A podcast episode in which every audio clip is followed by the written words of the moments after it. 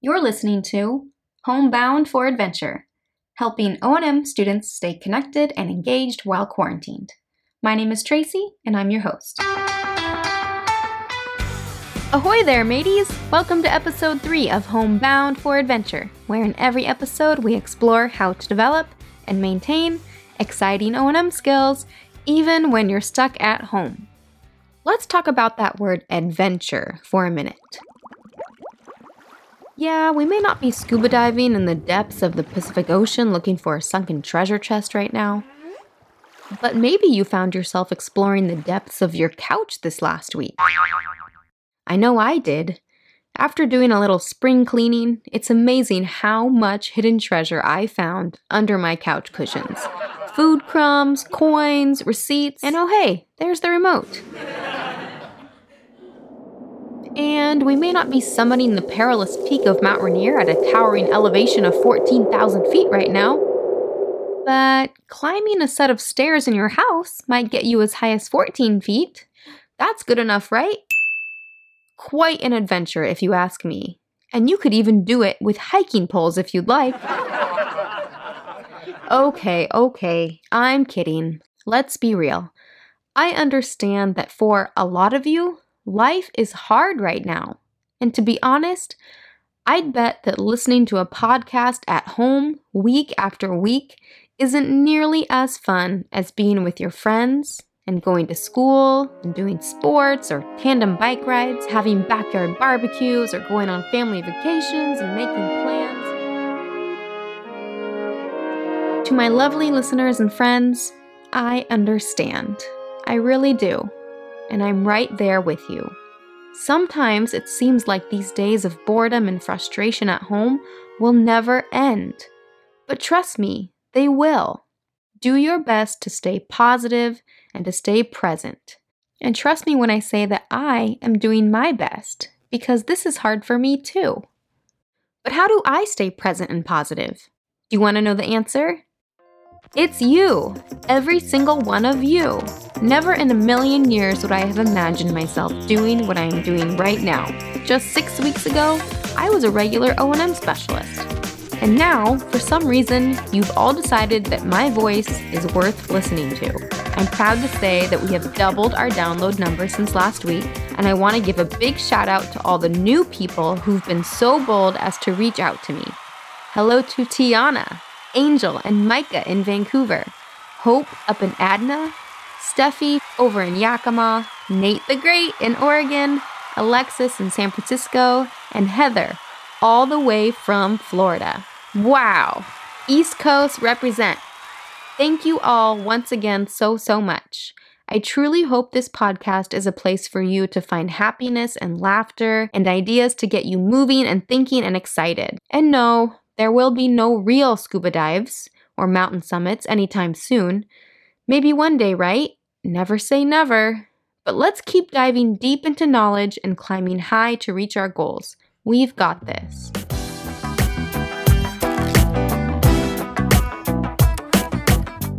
So, you know how I just mentioned that we have a new listener on the East Coast?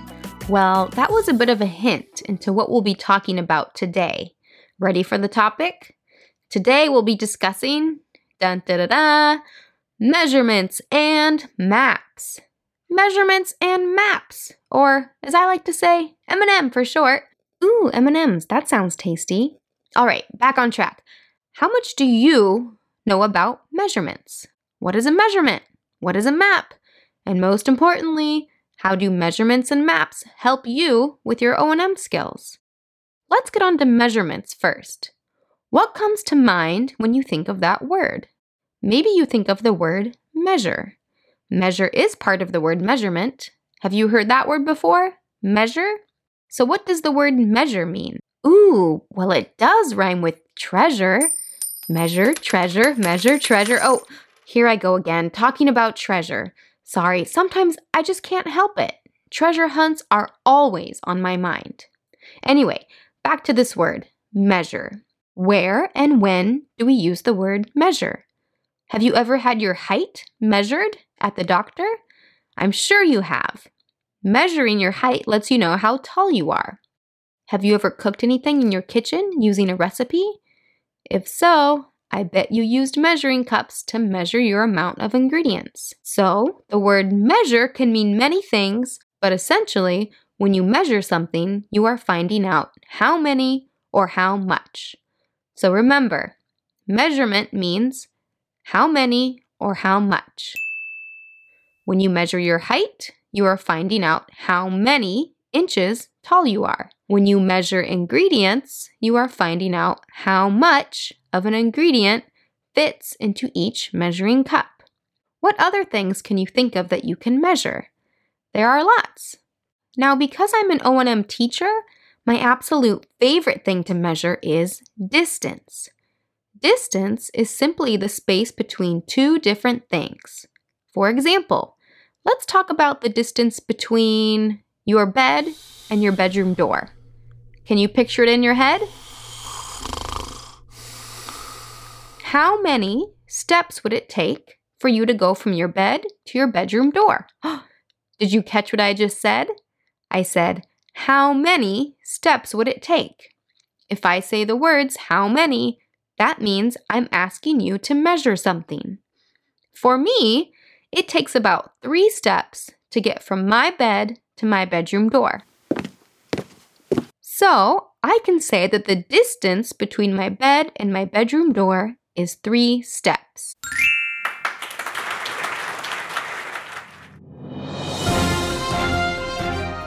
For our older listeners out there, this might be a good time to talk about stride.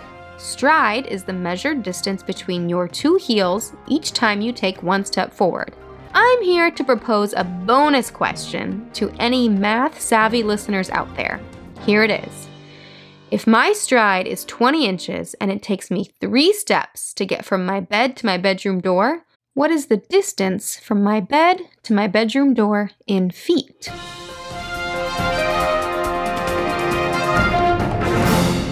Okay, bringing it back now, I don't want to lose any listeners.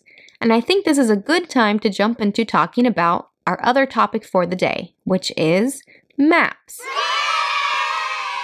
So I've already told you that my bed is three steps away from my bedroom door. But now I want to give you a better idea of what my room looks like.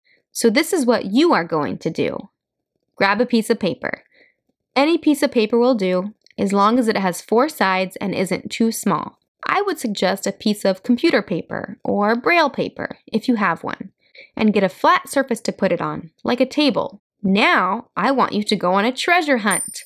Oh, there I am again thinking about treasure hunts. But seriously, walk around your home, or maybe your yard if you have one, and find four objects that will fit onto the paper. These objects can be coins, rocks, post it notes, buttons, fruit snacks.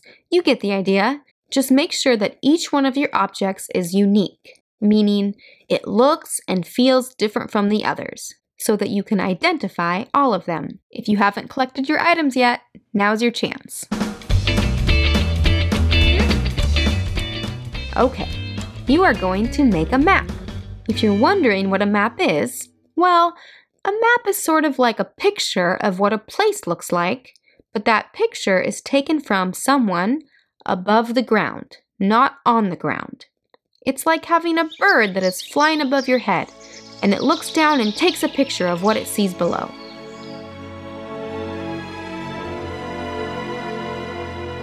Maps are helpful for staying oriented or knowing where you are.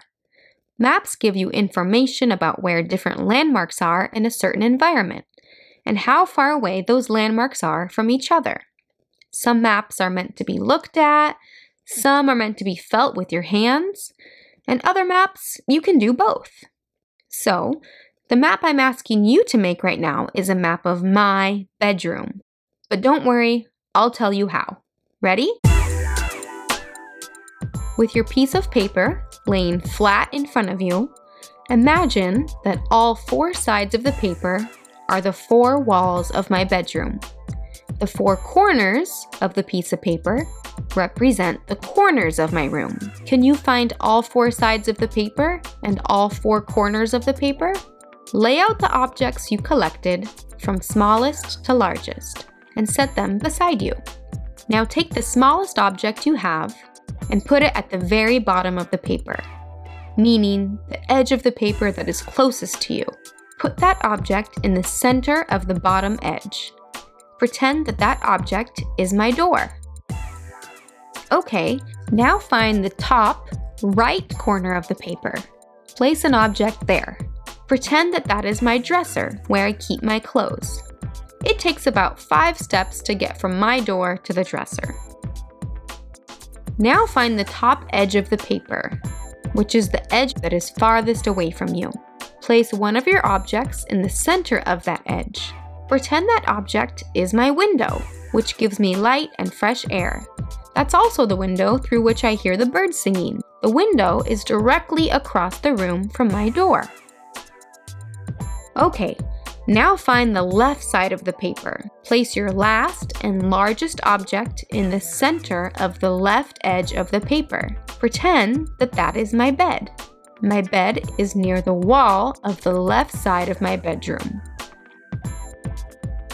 So, how did your map turn out? Do you have a better understanding of how my bedroom looks now?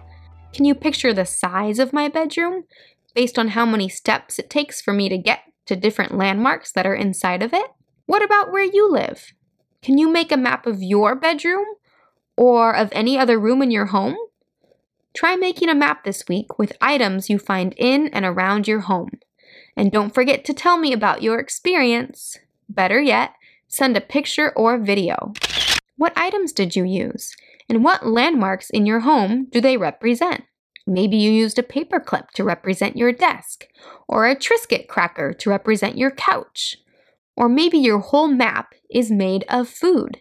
It doesn't matter, just use whatever you can find, and as long as you know what the objects mean and can explain them to someone else, that's all that matters. So get creative. Wow, we sure have covered a lot of information in this episode, but we've really only scratched the surface on measurements and maps. I still have a lot more to talk about, but we'll pick it back up again next week. By now, you should all know that sound. That's right, it's trivia time. Let's review last week's questions first. The first question from last week was What is the difference between a parallel street and a perpendicular street? The simple answer is parallel means beside you, perpendicular means either in front of you or behind you. Great job to Angel, Nate the Great, Charles, Hope, and Tiana for correctly answering that one. To review, parallel cars are any cars that are passing by only one side of your body. They can be driving either the same direction or the opposite direction that you are facing. Perpendicular cars, on the other hand, are any cars that are passing across the front of your body or the back of your body. In other words, passing by both of your shoulders. Can you hear the difference between parallel and perpendicular cars? The second question was, what is a road camber? Tiana, Angel, and Charles got that one. I want to emphasize what Charles said. This was his response. A road camber is a curve in the road that helps assist with the drainage of water. Very true, Charles. Without cambers, Rainwater might collect in the middle of the street and cause puddles. Not all roads have cambers though. Cambers are good landmarks for letting O&M students know where they are while they are making a street crossing. Have you ever felt a camber under your feet? If you're out with your family this week and happen to be crossing any streets together, see if you can feel a slight upward and downward slope of the camber underneath your feet. All right, ready for this week's trivia? Here we go. Question one What is a masking sound? Question two What is an intersection? If you think you know the answers, let me know by calling, texting, or emailing me. And last but certainly not least, it is time for the Profound sound. Now, I admit that this last sound was a doozy. With lots of amazing guesses coming in, I'm sad to say that no one was even close. Here are some guesses from last week a clock, a sprinkler, a typewriter, a keyboard, and pencils. Great guesses, everyone, but I was looking for something a little more, hmm, how should I put it? Alive? Come here, Justice.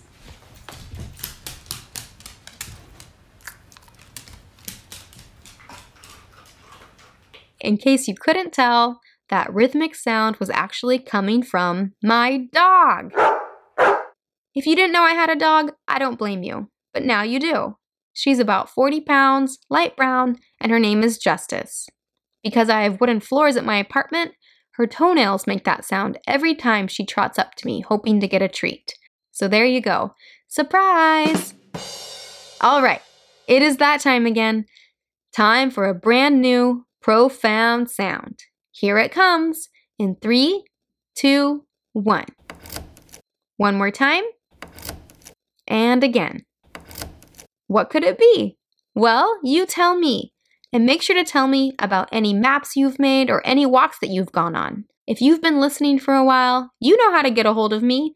But for all you new listeners out there, my number is 360 852 1810, and my email is tracy dot s-p-o-h-n at wssb.wa.gov. This is Tracy, signing off. I'll talk to you again on our next episode of Homebound for Adventure. Homebound for Adventure, where home is spelled H O M E, because even in the home, O and M can always be found. Keep it up, everyone, and have a great week. Calling in the distance, so I packed my things and ran far away from all the trouble I had caused with my two hands. Alone we traveled